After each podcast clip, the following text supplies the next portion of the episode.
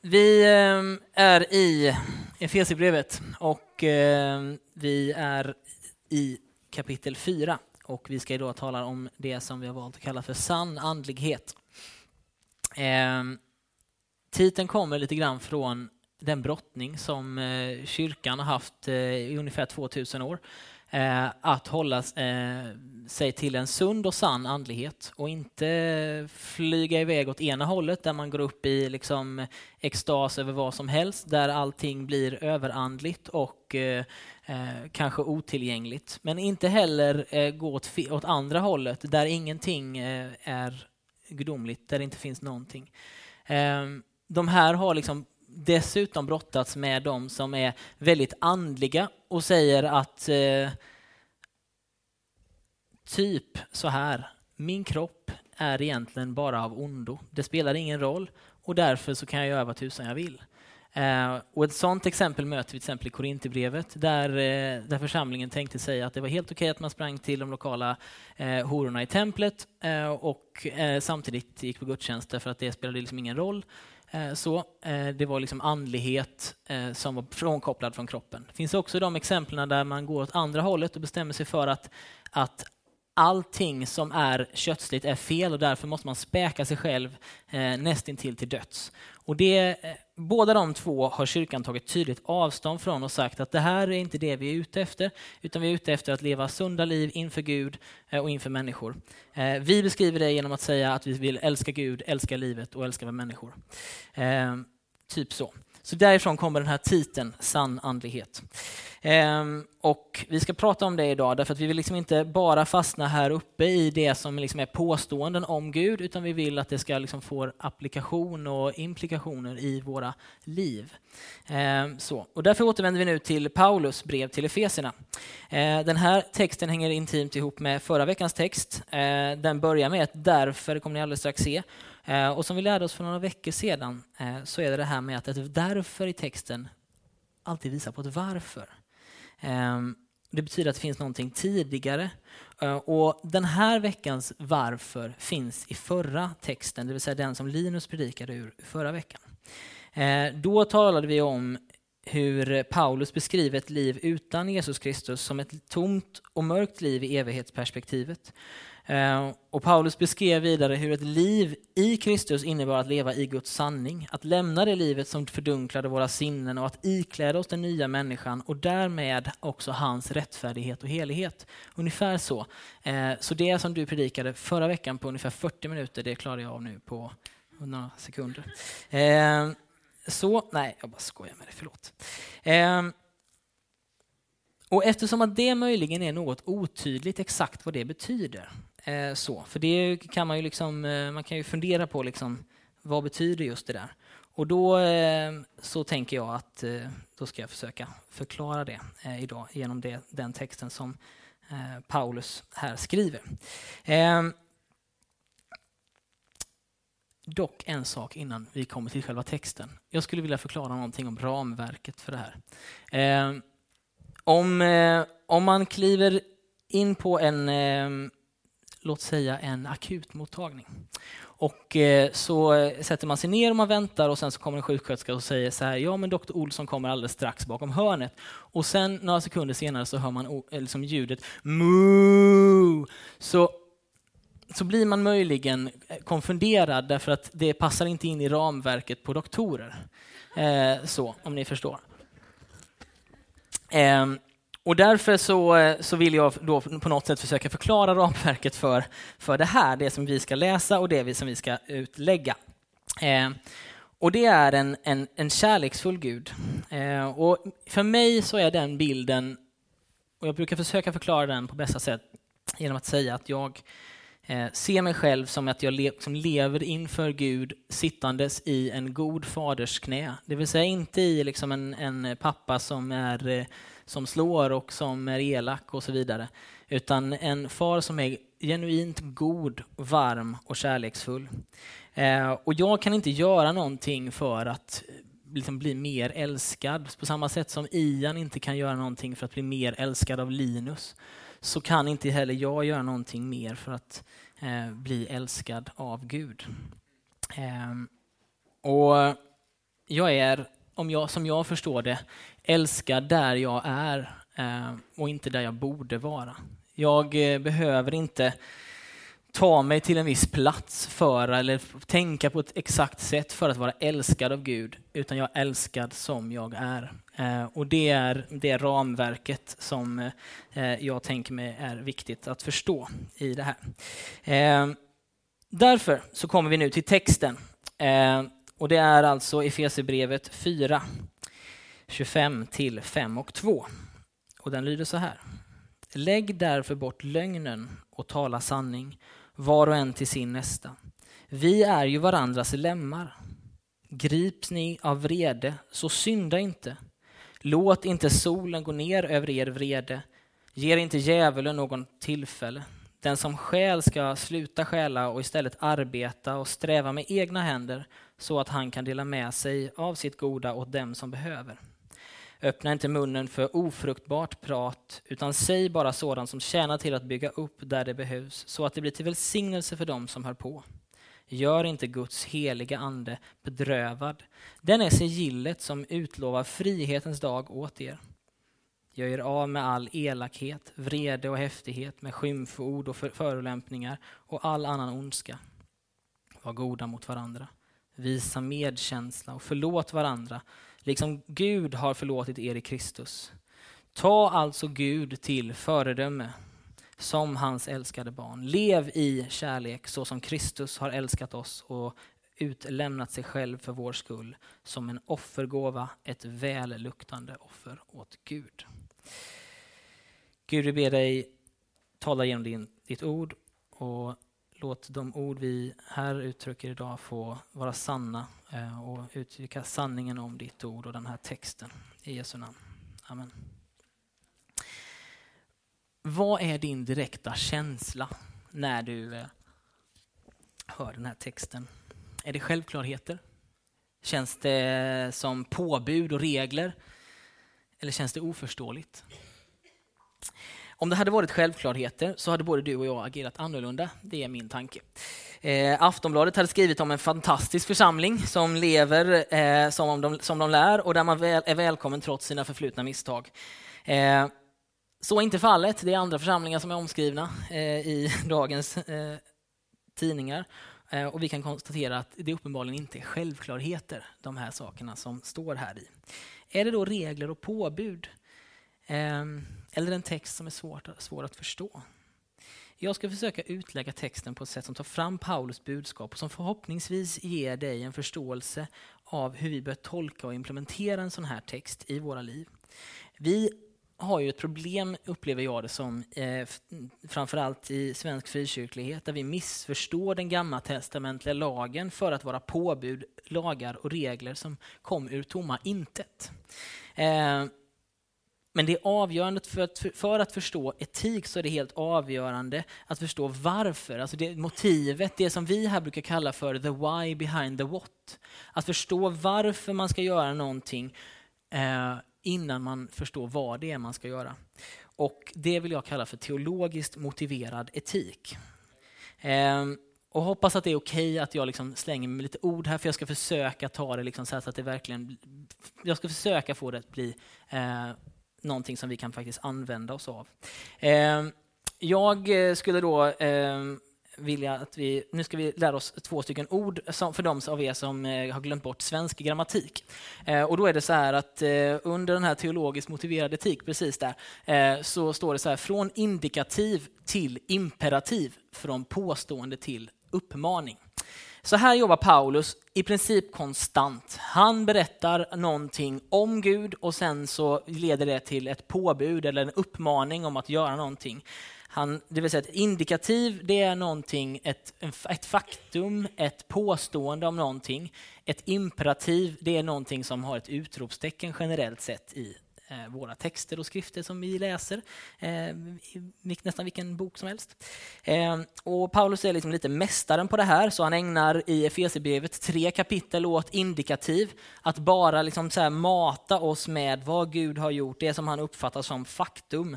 Ehm, att han har välsignat oss, utvalt oss, adopterat oss, friköpt oss, upplyst oss och gett sig oss styrka genom honom. Allt de där grejerna som vi, som vi läste i våras, det är eh, på Guds initiativ och det är någonting som han påstår är sant men, men det leder inte direkt till liksom så här, nu måste du göra så här. Det är i alla fall inte, kommer i alla fall inte upp i de tre första kapitlen. Nu kommer vi till imperativen. Nu kommer vi till de många orden där det finns utropstecken. Låt, bli det, gör så här, eh, tänk så här, prata inte så och så vidare. Eh, och de duggar tätt i de här kapitlen. Och det är därför Linus tänker så här, hur sjutton ska man predika det här? Eh, det är därför han är, låter lite sådär. Men jag tänker att jag har en jättebra lösning på det. Mm. Bra. Eh,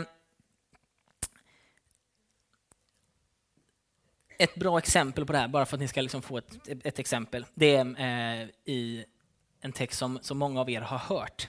Eh, den, vi brukar kalla den för missionsbefallningen och den finns i Matteus 28. Och då står det så här, mig är given all makt i himlen och på jorden. Det vill säga ett indikativ, ett påstående om Gud. Och då så säger han så här, gå därför ut och gör lärjungar. Och då är imperativet är gå. Eh, så. så att det är liksom uppmaningen, gå, gör någonting. Typ så. Eh, långt innan Gud förväntade sig att du skulle agera, så agerade han själv.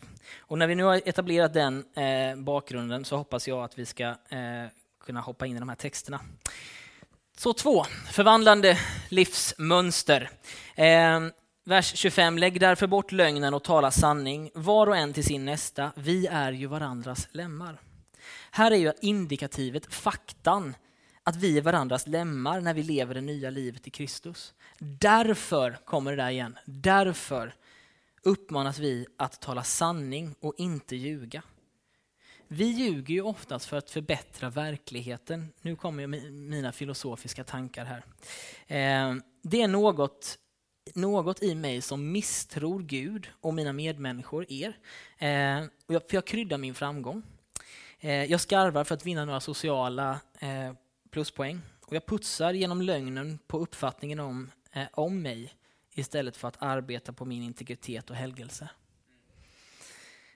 Det jag inte inser är, det är hur förlorad jag är, som på allvar tror att lögnen kan åstadkomma en faktisk förbättring. För jag tror ju det. Jag sökte ett jobb för några år sedan. Eh, på mitt CV stod det under språkkunskaper franska, goda kunskaper i tal och skrift. Eh, jag tyckte att det var rimligt efter fem års studier på gymnasiet och eh, högstadiet. Eh, och det hör ju ett CV till att det är någon slags skrytlista. Eh, sådär. Så att, eh,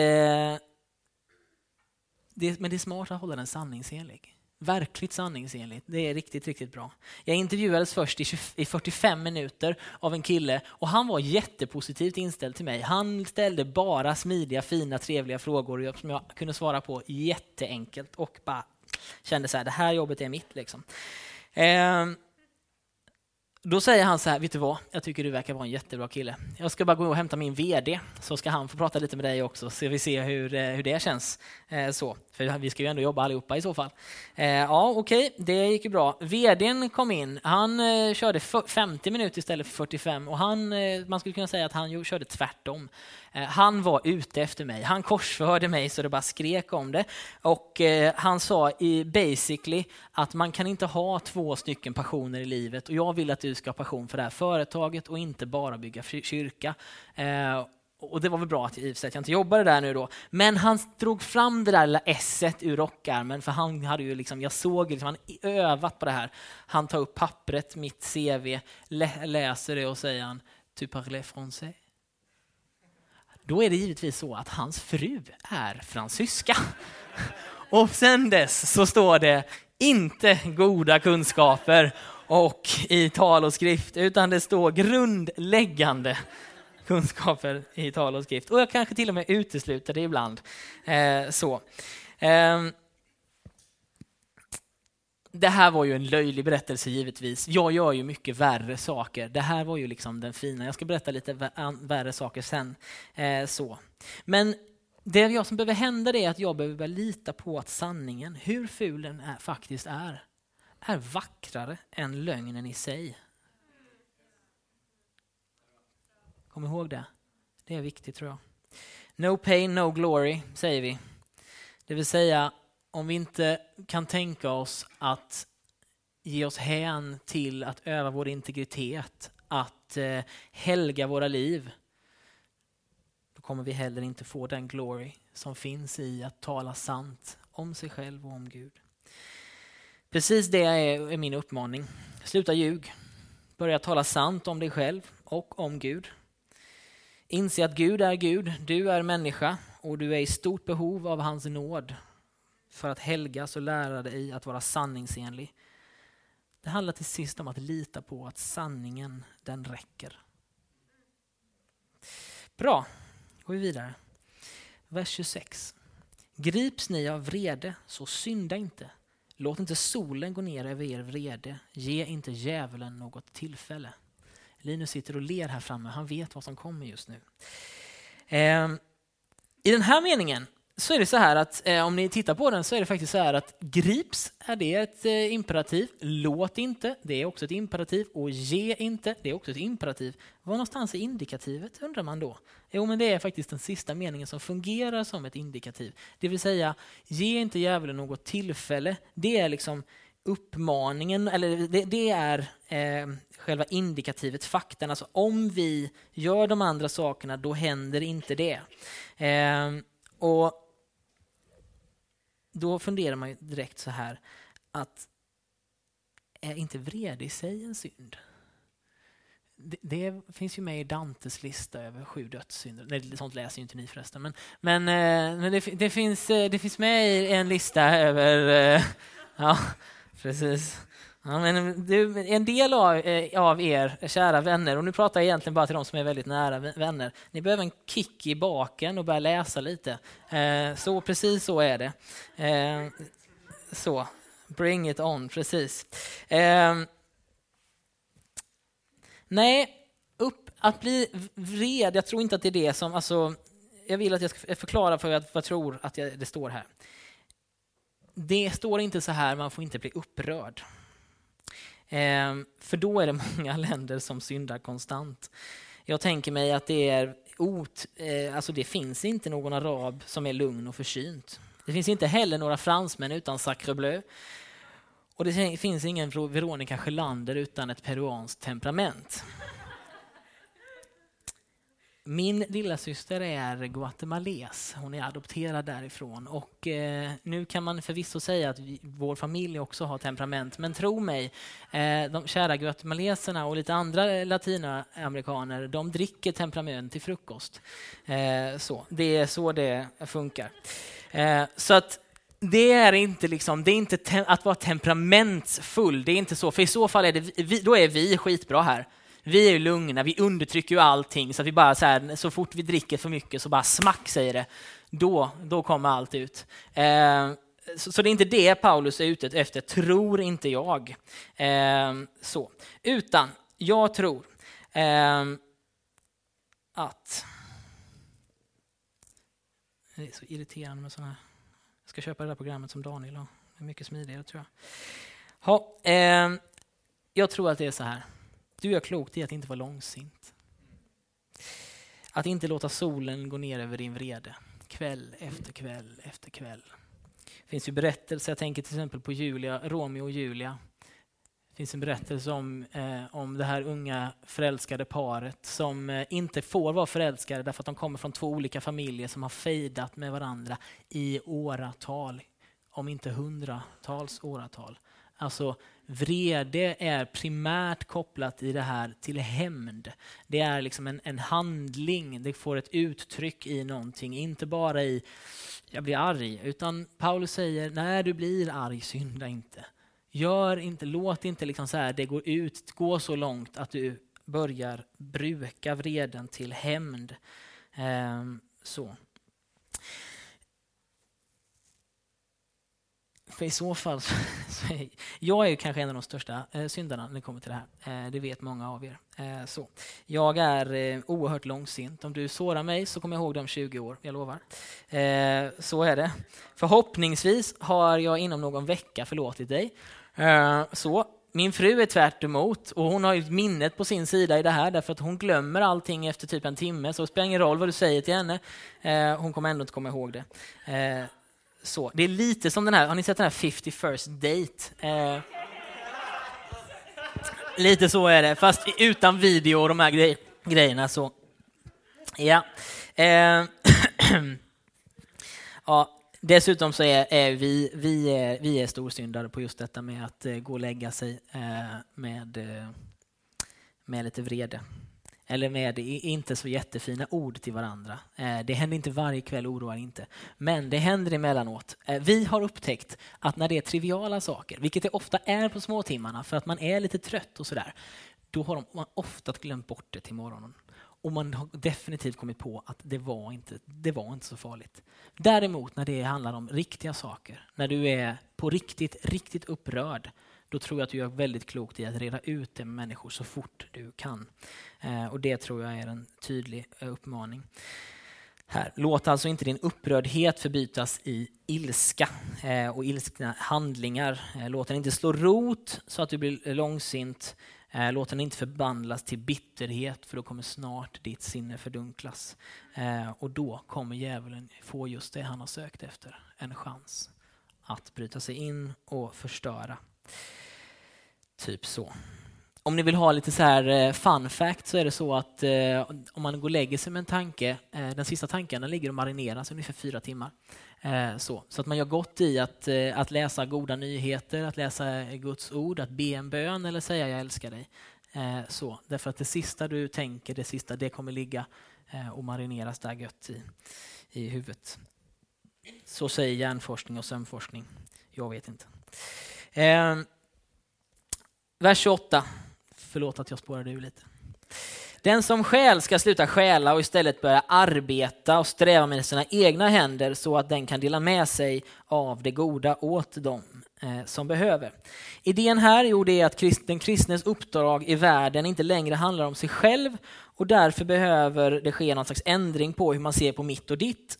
Eh, när jag var yngre så brottade jag med precis det. Jag kom från en medelklassfamilj eh, och hade vad jag behövde och ska erkänna att jag aldrig har lidit brist på något sätt. I alla fall inte på dem, i de avseendena. Eh, ändå stal jag ur kassan på ett av mina första jobb. Varför gjorde jag det? Ja, men för att jag kunde. Och det är det tragiska. Därför det finns ju människor som, som inte, gör, inte skäl därför att de inte kan, eller därför att de kan, utan därför att de måste. Därför att de eh, inte klarar dagen utan det. Nu är inte det ett bra legitimt skäl, eh, så. men andra skäl för att de är lata, för att de är genuint lata och inte har förståelse för det här med mitt och ditt. Eh, och någon anser att, det är, att de har blivit orättvist behandlade, kanske av sin eh, chef, att de är värda lite mer lön, eller av samhället i stort, så de bestämmer sig för att fiffla med eh, våra fantastiska system som vi har i det här landet. Eh, så. Och någonstans så är Paulus uppmaning i allt detta, skärp dig. Eh, skaffa dig ett jobb, hur lågt det än må vara, eh, hur högt det än må vara. Eh, men skaffa dig ett decent liv istället för att stjäla. Eh, jag tror faktiskt att också det här handlar om eh, hur vi ser på verkligheten. Eh, jag tror att det handlar om att, att vi behöver göra ett fokusskifte från jag lever för mig själv till jag lever för Kristus. Och då måste relationen till andras ägodelar också följa med. Jag tror nämligen att det som är ytterst, ytterst sett, om man är en troende människa och lever inför Gud men ändå brottas med de här synderna. Då tror jag att det handlar om att vi inte ytterst sett litar på honom. Inte ytterst sett litar på att han kan förse oss med det vi behöver. Eh, jag tror att det handlar om att vi inte vill sträva så mycket som vi kanske behöver. Eh, det är människans lott att arbeta och göra det hon kan för att eh, för att få sin vardag att gå ihop. Det är så, ungefär så säger Bibeln i de första kapitlen av Bibeln. Ehm, och jag menar så här att det är, inte, det är inte dåligt att sträva efter mer. Det ska ni också, för ibland så när man säger så här, ja men då ska vi mm, så, ta så pass mycket att vi faktiskt vi jobbar och det blir fint. Så där. Då, då finns det många av oss här som tycker så här, vi vill jobba mycket. Vi vill sträva efter mycket. Eh, vi vill tjäna mycket pengar. Eller sådär. Det är inget fel i det, tror inte jag. Men jag tror att det finns en viktig sak att komma ihåg i de bitarna. Och det är hur du relaterar till pengar, hur du relaterar till dina ägodelar. Framför allt så ska du tänka på att inte låta mängden ägodelar hos andra styra vad du tänker om dig själv. Men jag tror framför allt att du ska fundera på hur mycket ger jag bort? för mig har det varit en brottning. För mig har det varit viktigt att, att liksom fundera på hur mycket ger jag bort? Eller skapar jag ett större ha-begär? Eller skapar jag, jag vill jobba, jag vill sträva, det är kul, jag tjänar pengar. Jag bestämmer mig för att också ge bort. För att tydligt hela tiden säga i relation till Gud, jag vet var jag står. Det här är inte mitt. Min pappa har sagt sen dagen jag föddes nästan, det är hur kul som helst att leka med mycket prylar. Och vi har lekt med mycket prylar, bilar och alla möjligheter. Men han har alltid sagt att en dag kommer allt det här brinna. Oavsett om man tror det är utifrån ett miljöperspektiv eller utifrån ett bibliskt perspektiv så är det precis så. Alltså den här världen kommer någonstans förgå, det tror vi. Eh, och där i det måste vi liksom ha en sund relation till den, inte förakta den, men inte heller dyrka den, utan dyrka skaparen och inte det skapade. Bra. Att ge bort pengar är helt enkelt ett bra sätt att kontrollera sitt habegär. Känn inte att du behöver ge dem till oss, även om vi tycker att det är roligt. Men eh, om du gör det. Men eh, ge dem till något annat. Det gör ingenting, utan se till att du kontrollerar ditt eget habegär. Det tror jag är en, upp, en uppmaning från den här texten. Bra. Ni känner ju, det, det är ju lite som Linus säger, det är ju lite så här, lite, det är inte så här, eh, bara, åh gud, han är suverän och han eh, ger oss allt och hej och Utan det är lite uppmaning. Det är bra, det är lite imperativ. Okej, okay. vers 29. Öppna inte munnen för ofruktbart prat, utan säg bara sådant som tjänar till att bygga upp när det behövs, så att det blir till välsignelse för dem som hör. Grundläggande idé här? Jo, tala uppbyggande till och om varandra. Uppmaning då? Låt inte din mun bli till förbannelse för andra.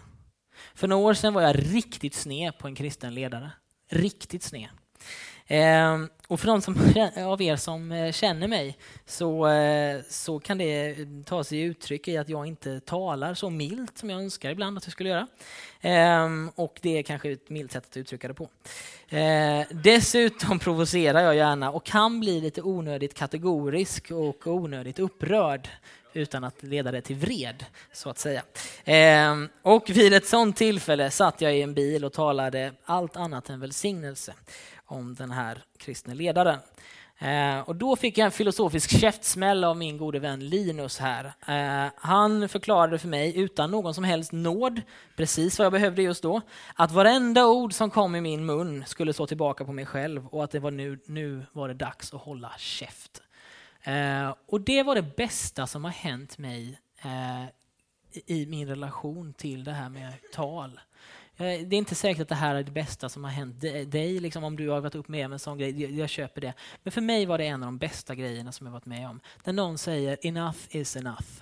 Håll käften och eh, kväv det. Eller något. Nej, men någonstans behöver man fatta liksom att det handlar inte om, jag, jag kan spy ur mig hur mycket som helst. Det är inte sunt. Det är totalt osunt. Och vi har ju en oerhörd förmåga att hitta nya sätt att baktala, mobba, skitsnacka och förbanna med vår mun. Och den, den biten behöver man utmanas i när man är på den här resan i det här ramverket av Gud är en god fader som älskar mig, jag sitter i hans knä, jag kommer aldrig kunna förtjäna mer än det jag har.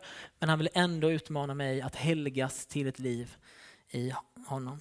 I Ordspråksboken 18 och 21 så står det så här. Tungan har makt över liv och död. Den som kan tygla den får njuta dess frukt. Och tro mig, om, att du, om du använder din tunga bara lite grann men ändå bara massa skit som kommer ut, då kommer det bita dig där bak. Så. Moving on. Gör inte Guds heliga ande bedrövad. Den är sigillet som utlovar frihetens dag åt er. Hur gör man den heliga ande bedrövad? En del av er tänker på en text som finns i ett av evangelierna där det står att man inte kan få förlåtelse om man, eh, om man syndar mot en helig ande. Det här är inte den texten eh, och det är inte det den här texten säger. Så den kan vi ta en helt annan gång och förklara den. Men den här texten säger inte det. Den här säger, texten säger bedröva inte den heliga ande, gör inte det. Eh, jag tror att man bedrövar den heliga ande genom att leva tvärt det Paulus just har sagt. Det tror jag är själva idén här. Alltså, och jag tror också det är viktigt att säga att endast levande varelser kan bli bedrövade. Och kanske skulle du och jag tänka på anden mer som en vän och livskamrat än som ett spöke. Då skulle vi kunna akta vårt handlande på ett annat sätt. Sigillet som eh, det står om här, det är alltså en vaxstämpel. Det är där bilden kommer ifrån. Man satte, i, I det gamla romarriket så var det väldigt få som eh, var skrivkunniga. Så man satte en vaxstämpel för att signera ett dokument, säga nu är det det här som gäller. Och det är approved by the Kaiser himself, eh, så att säga. Och eh, poängen med det där är liksom att säga det här är verkligheten, typ så. Det här är så, så här funkar det från och med nu. Ehm, En av mina lärare, Mikael Telbe, han har myntat ett uttryck som är så här, med framtiden i ryggen. Och Paulus uppmanar oss att leva med just med framtiden i ryggen. Med förståelsen av att vad som ska hända en gång i framtiden påverkar våra liv här och nu. Tänk på den här texten som det är. Den är sigillet, anden är sigillet som utlovar frihetens dag åt er. Det vill säga, det kommer någonting där framme. Det kommer en dag när Gud ska återupprätta hela sin skapelse, när han ska sammansmälta både himmel och jord och inte längre låta det finnas de här divisions som det finns i världen idag. Och då så gör man klokt i att inte bedröva den heliga ande som är sigillet. Alltså att leva i enlighet med Gud eh, och det han vill. Det är vad jag tror jag vad den här texten uppmanar oss till. Eh, till min sista punkt. Jesus Kristus, vårt exempel. Det står så här.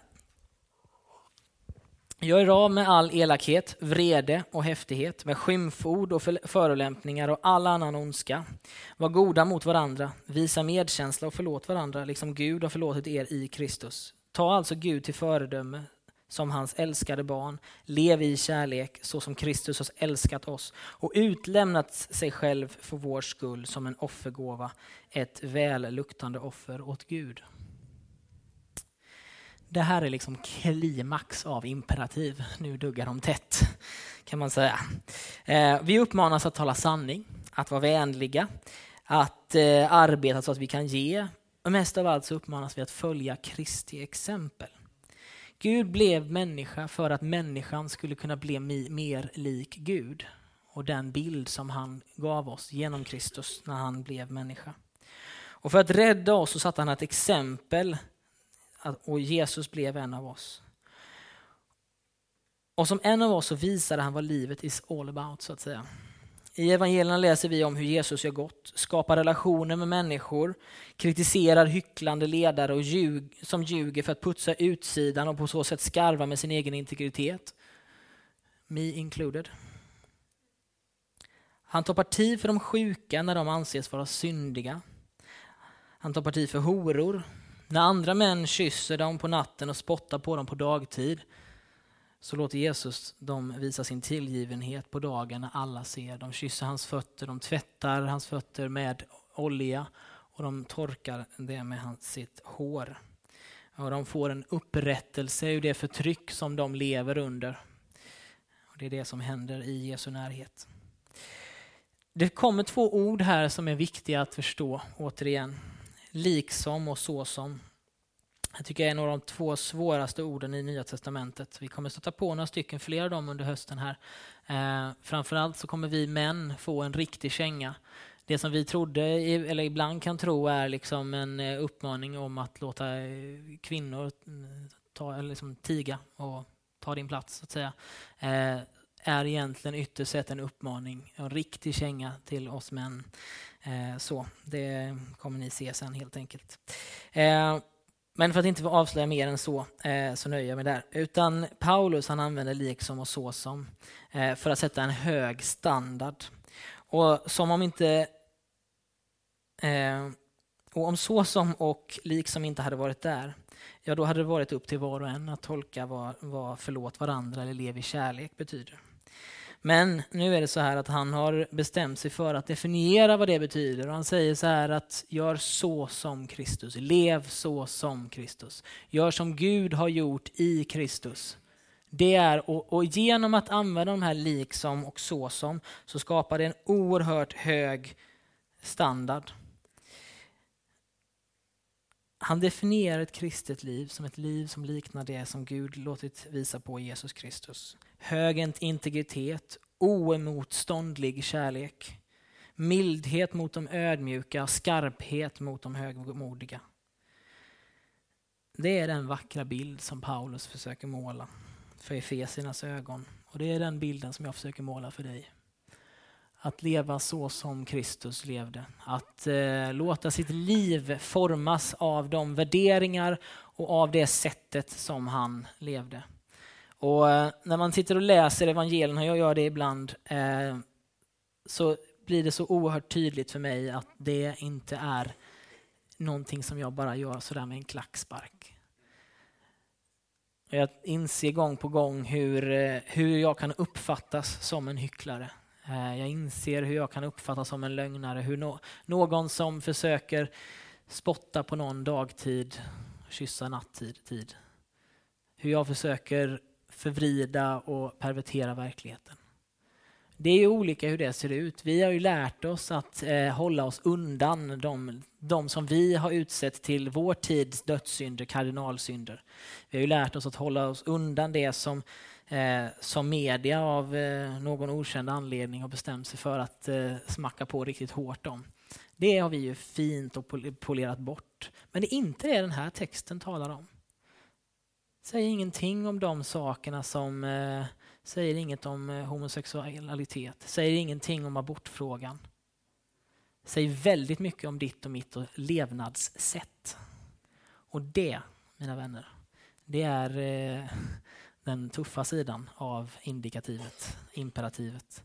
Det är uppmaningen till dig och mig när vi lever i Guds nåd, i Guds frälsning, i allt detta fantastiska. Allt är gratis, allt är fritt. Gud har förlossat oss, ingen har gjort någonting för att det ska hända. Du har blivit utvald, livet är fantastiskt. Nu är du kallad till att se över ditt liv, fundera på hur din egen bakgård ser ut. Är jag en människa som talar sant? Är jag en människa som, som förstår mitt och ditt och som strävar för att tjäna pengar så att jag kan ge bort till andra som behöver? Tänk den fantastiska bilden jag föreställer mig hur en församling som lever på det här sättet, och men när ett folk lever på det här sättet blir helt oemotståndligt. Jag föreställer mig att det är precis av den anledningen som den kristna kyrkan växte explosionsartat för ungefär 1900 år sedan.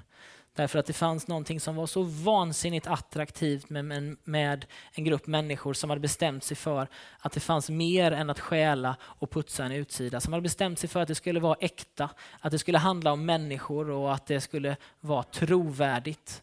Vi har försökt inkorporera de orden relationellt, äkta, trovärdigt, de här bitarna i våra, eh, och relevant i våra värderingar. Och vi försöker leva ut dem. Jag hoppas att du vill vara med och försöka leva ut dem. För att de gör ingen nytta på ett papper. De gör bara nytta om det faktiskt händer i våra liv, i ditt och mitt. Och det vill jag uppmana dig till idag. Jag vill, vill utmana dig att, att läsa den här texten på det här sättet utifrån att Gud har gjort allting. Och nu är det ditt och mitt gensvar. Gud kommer älska dig hur mycket som helst kommer aldrig sluta göra det för att du inte lyckas. Det är viktigt att förstå. För vi har så lätt att, att liksom sitta med lite skuldkänslor och känna så här, åh det är så synd om mig. Det är inte den här texten handlar om. Paulus är oerhört liksom, typ så här till sånt.